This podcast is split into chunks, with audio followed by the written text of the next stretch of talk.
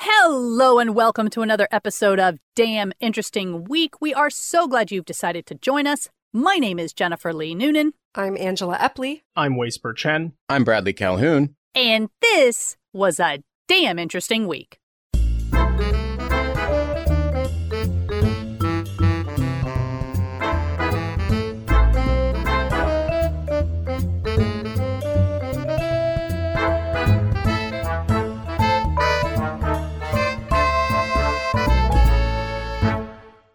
So let's get started with our first link. First link. From The Guardian. Listen, Lego tried their best, but they have, in fact, abandoned an effort to make bricks from recycled plastic bottles. Huh. They tried to make it work, it just couldn't. So pour one out for them, but also don't pour one out for them because stepping on a Lego is a special kind of hell. right, right. right. Yeah.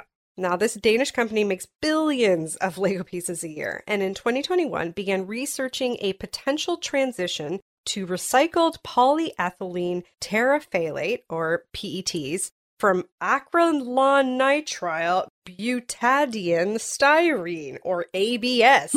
Mm. Okay, so that needs about two kilograms of petroleum to make one kilogram of plastic. You can see the math already doesn't work out great. But Tim Brooks, Lego's head of sustainability, referred to how the non oil based material was softer and demanded extra ingredients for durability, as well as greater energy for processing and drying. And not only that, the level of disruption to the manufacturing environment was such that we needed to change everything in our factories Hmm. to scale up recycled PET use. So, after all that, the carbon footprint would have been way higher. And yeah, he's quoted as saying, is disappointing.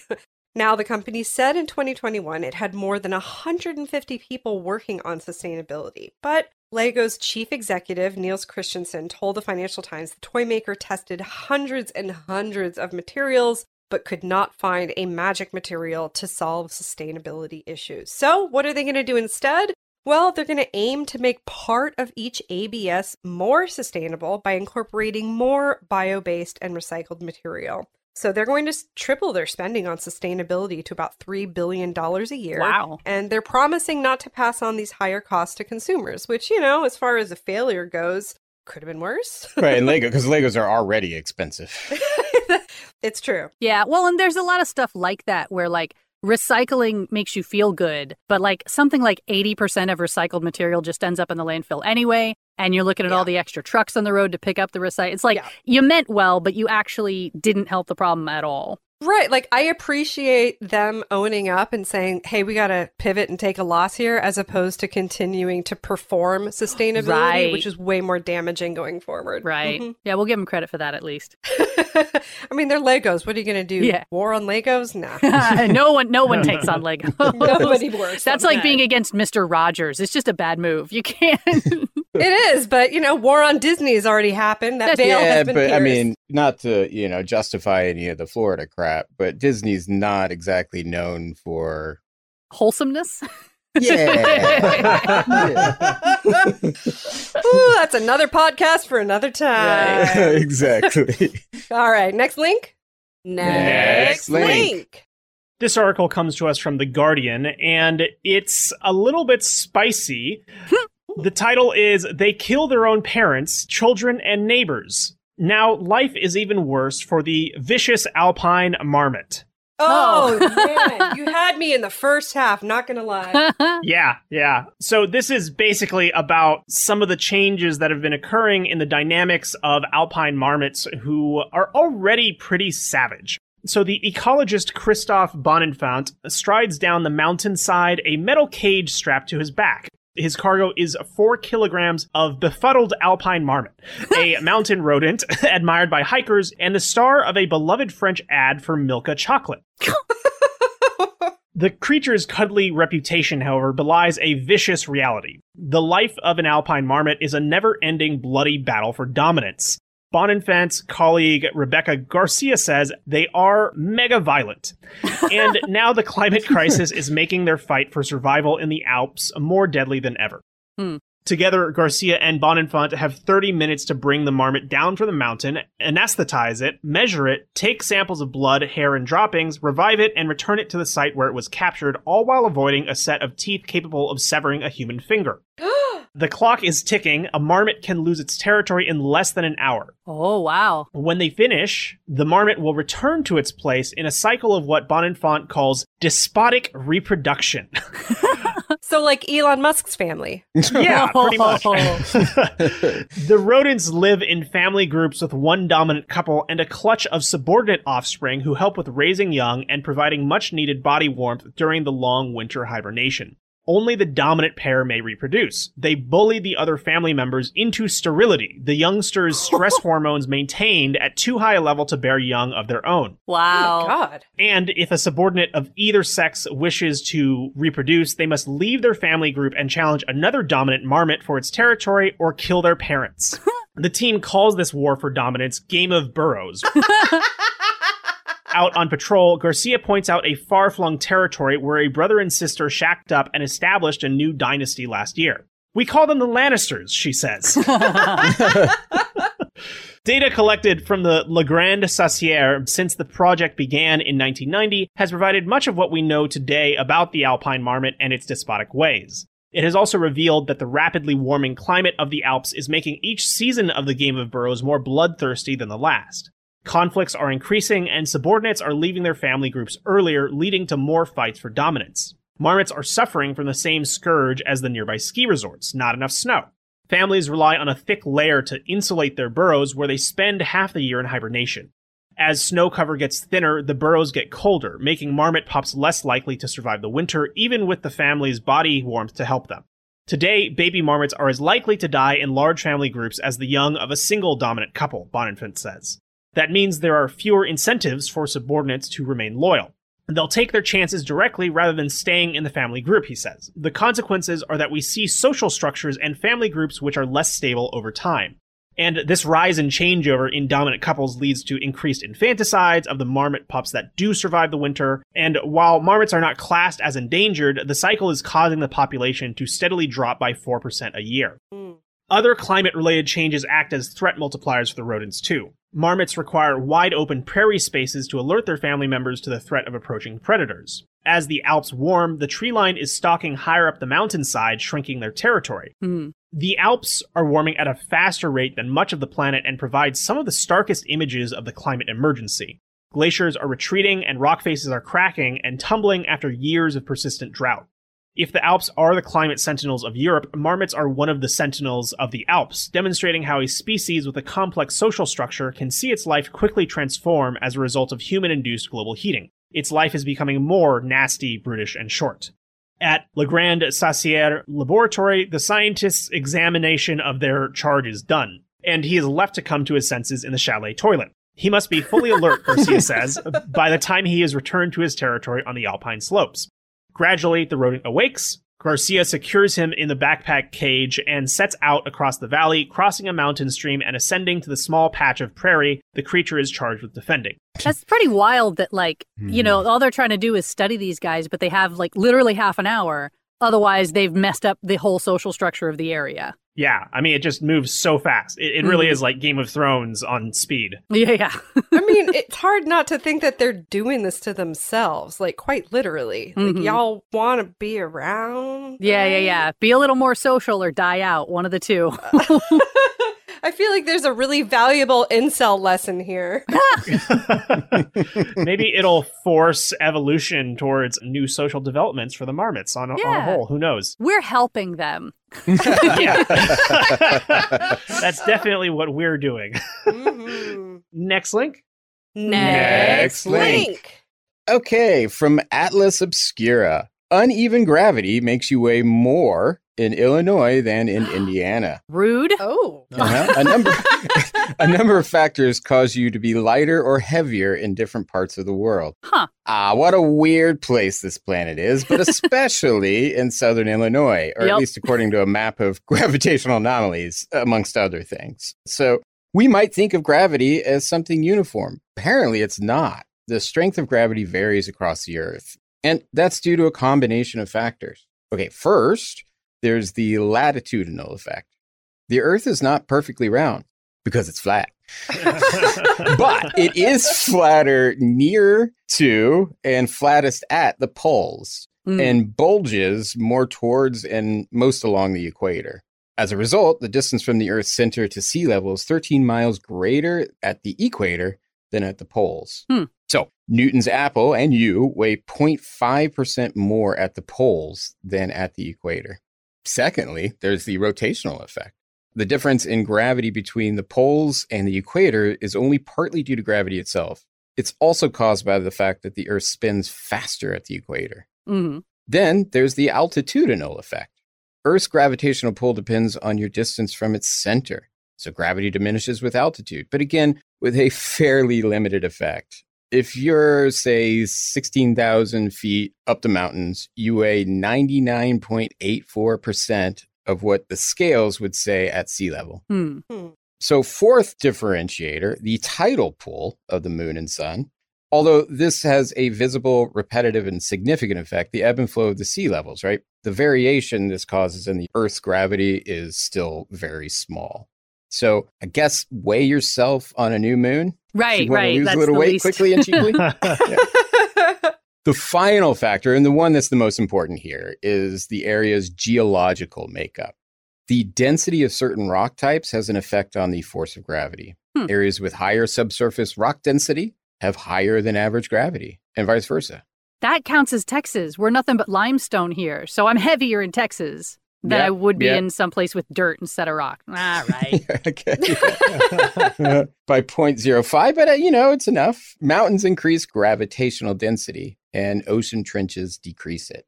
While the first four factors can be compensated for mathematically, it's the local geology which produces random gravity anomalies. Hmm. The Bouguer, B O U G U E R, but pronounced Bouguer gravity anomaly is named after French scientist Pierre Smith. No, I'm just kidding. Pierre Bouguer Right. a prodigy who succeeded his father as a professor of hydrography at the tender age of 16. Hmm. what? No pressure. And among his many discoveries was the fact that small regional variations in the Earth's gravity field could be related to varying density of subsurface rocks. The values on the map are expressed in milligals, the one thousandth of a gal, short for Galileo, which is just a unit of gravity. Hmm. Which means Newton's apples weigh more in southern Illinois, but a bit less in central Indiana and large parts of Ohio. Well, the good news is I wasn't going to go to Southern Illinois, Indiana, or Ohio. so I don't have to worry about that. And I will just choose not to look at the map for Texas, and then I'll remain ignorant, and it's fine. Does that mean that we can pile up certain amounts of rock to create like zero gravity theme parks? Mm, It would be more like extra, Extra gravity. You'd have to pull out all of that. All of that rocks would have to be removed. so bouncy houses. Exactly. Yeah, or those like inflatable sumo costumes? Yeah. Mhm. Listen, every point counts. Don't. Right.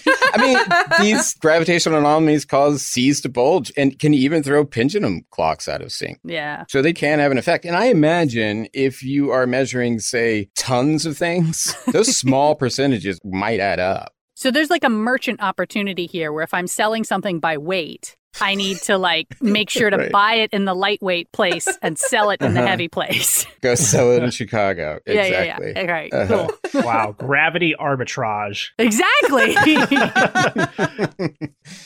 Next link. Next link.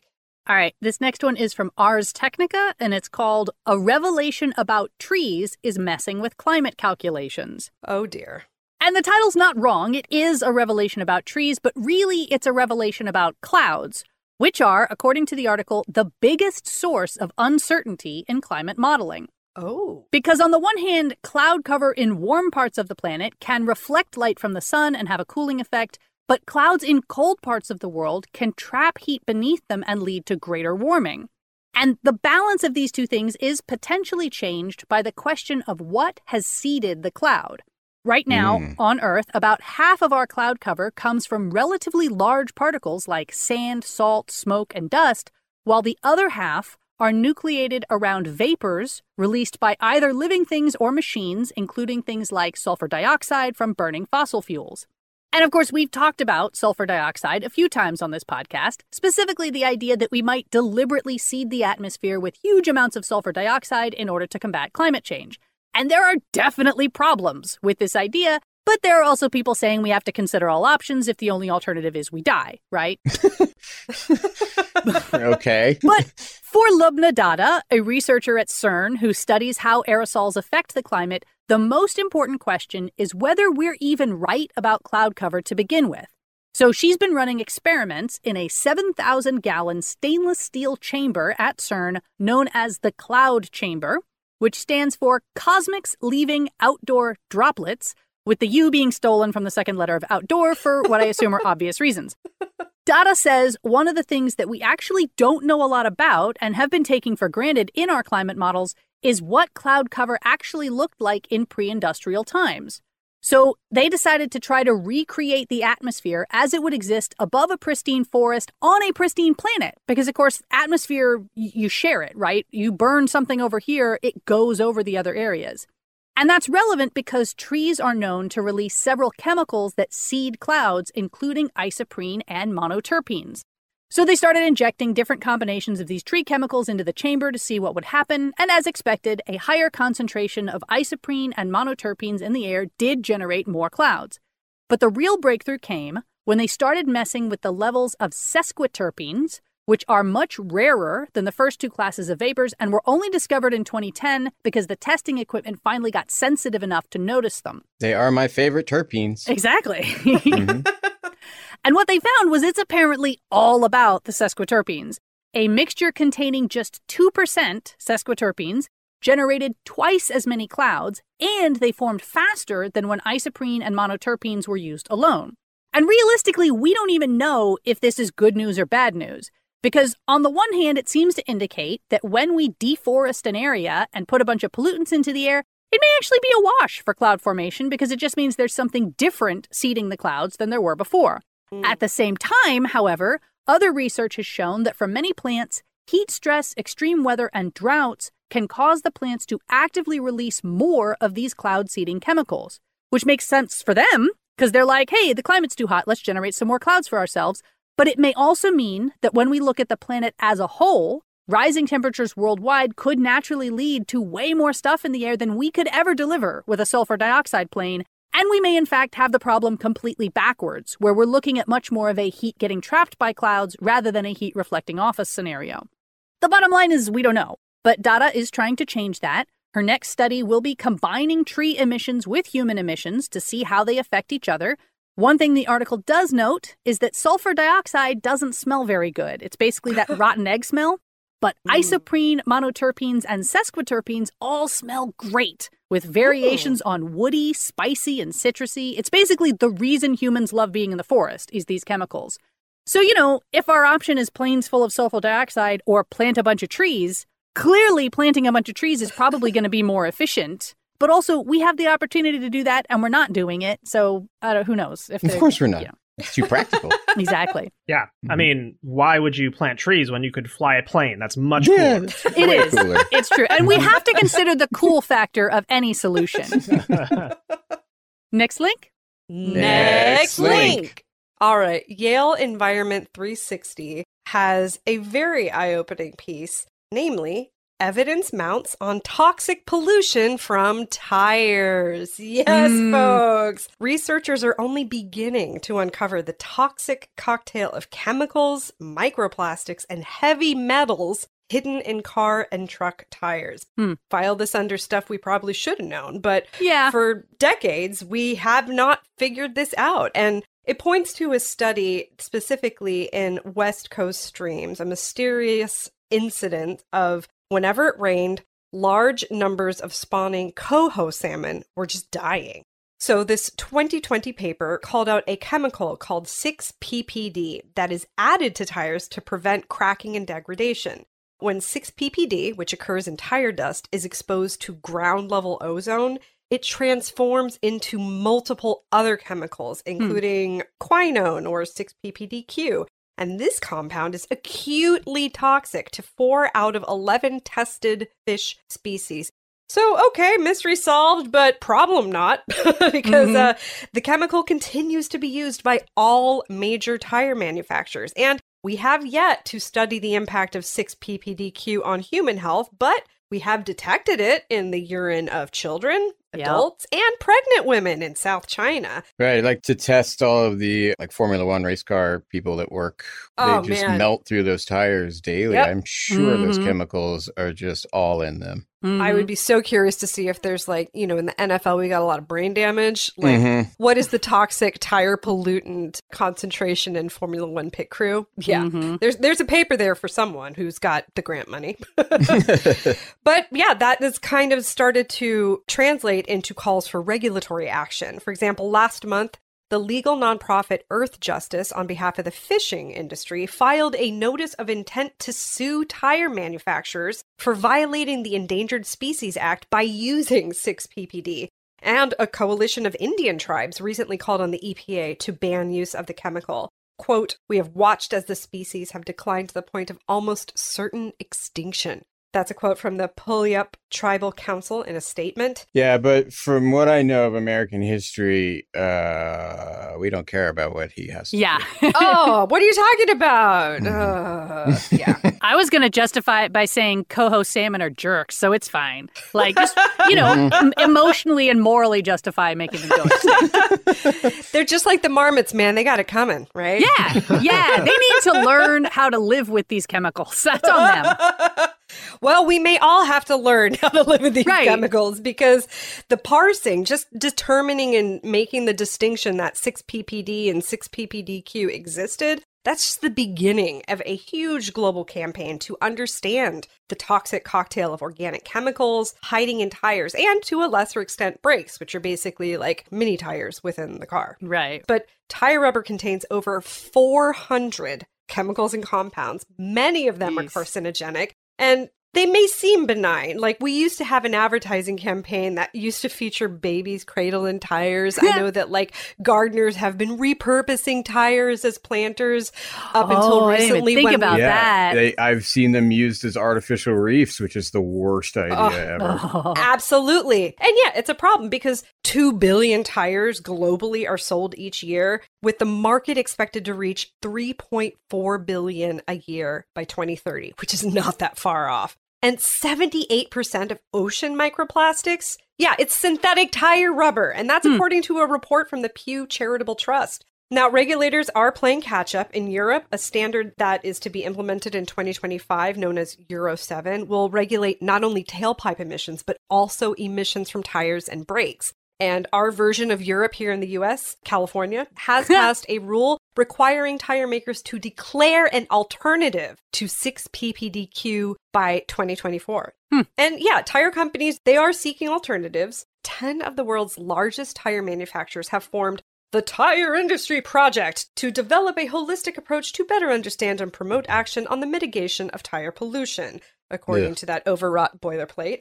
The group has committed to search for ways to redesign tires to reduce or eliminate emissions. But listen, there is some hope here. The Tire Collective, which is the clean tech startup based in the UK, they've developed something called an electrostatic plate that affixes to each of a car's tires. And the plates remove up to 60% of particles emitted by both tires and brakes. They store them in a cartridge attached to the device, and then the particles can be reused in other applications, including new tires. Hey, hey. I was promised at this point in time in my life we'd have hover cars by now. Yeah, we didn't plan to be using tires at all. That's the real problem. That's if we real could just go airborne, I'm sure there'd be no side effects from that. None, none. This It'll- won't affect avian populations at all. Right? No problem. No problem. all right, next link. Next link. This article comes to us from sciencealert.com. We may have just found evidence of a cosmic string, a crease in the universe. Ooh. A wrinkle in time? Yeah.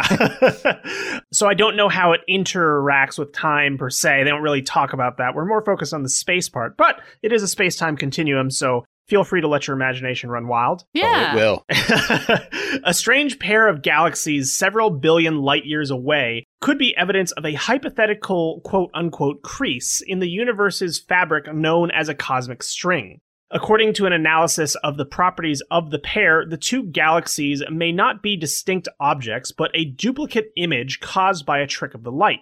And the reason the light is duplicated could be because of a scar in the space between us and the galaxy, creating a gravitational lens. Hmm. Cosmic strings are like tiny one dimensional rinks or cracks through the fields of the universe thought to have been created at the very dawn of time as reality stretched and then froze into place.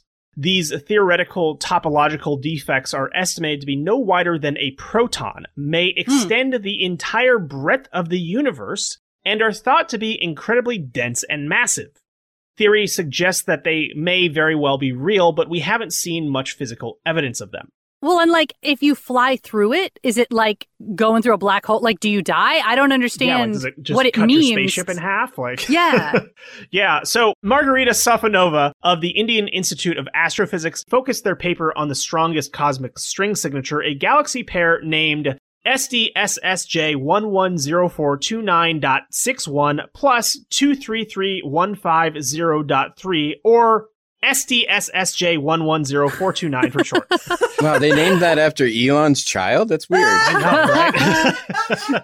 so I'll, I'll just call it SDS. So SDS could just be a normal pair of galaxies. Another explanation when we see galaxies very close together and looking similar is that they're duplicate images created by a gravitational lens. And this is when space time curves around foreground mass, like the curvature induced by a weight on a trampoline.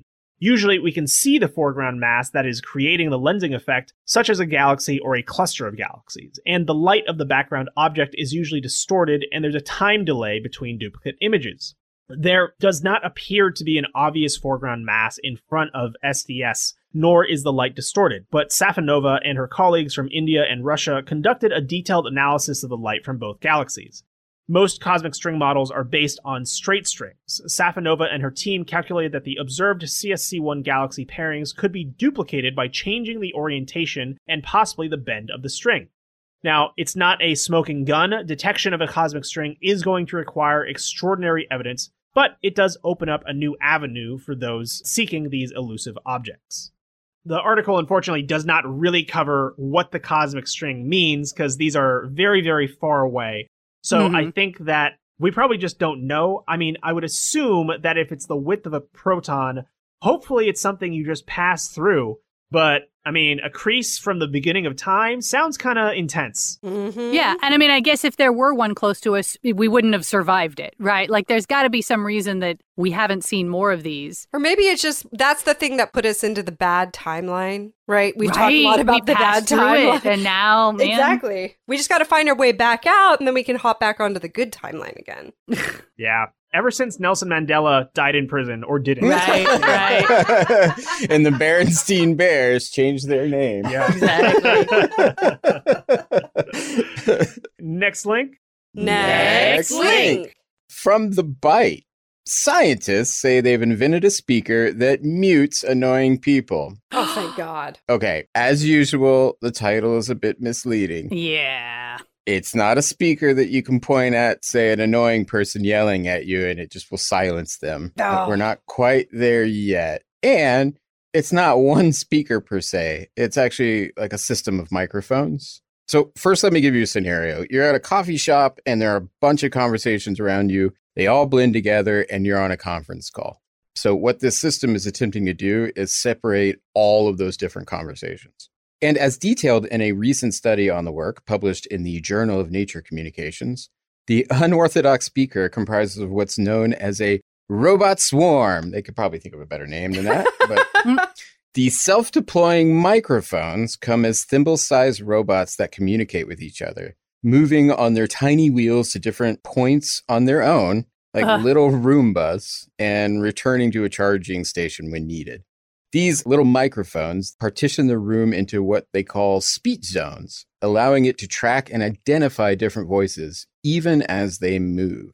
So, even better, the researchers behind the invention say this pinpoint localization allows them to not only separate simultaneous conversations, but also mute noisy zones or, quote, annoying guys on command for applications like video conferencing or for Big Brother to find out exactly what you were saying in the crowd. Yeah, I mean, imagine there's three or four guys in the coffee shop and they all have their little sets of Roombas and everybody else is just getting crawled over constantly. Here's an idea go home. If you're in a coffee shop, it's to be surrounded by people. Don't try to have a conference call in the coffee shop. Like, whoops, I'm sorry, I stepped on your very expensive microphone on my Yeah. way out. Uh-huh.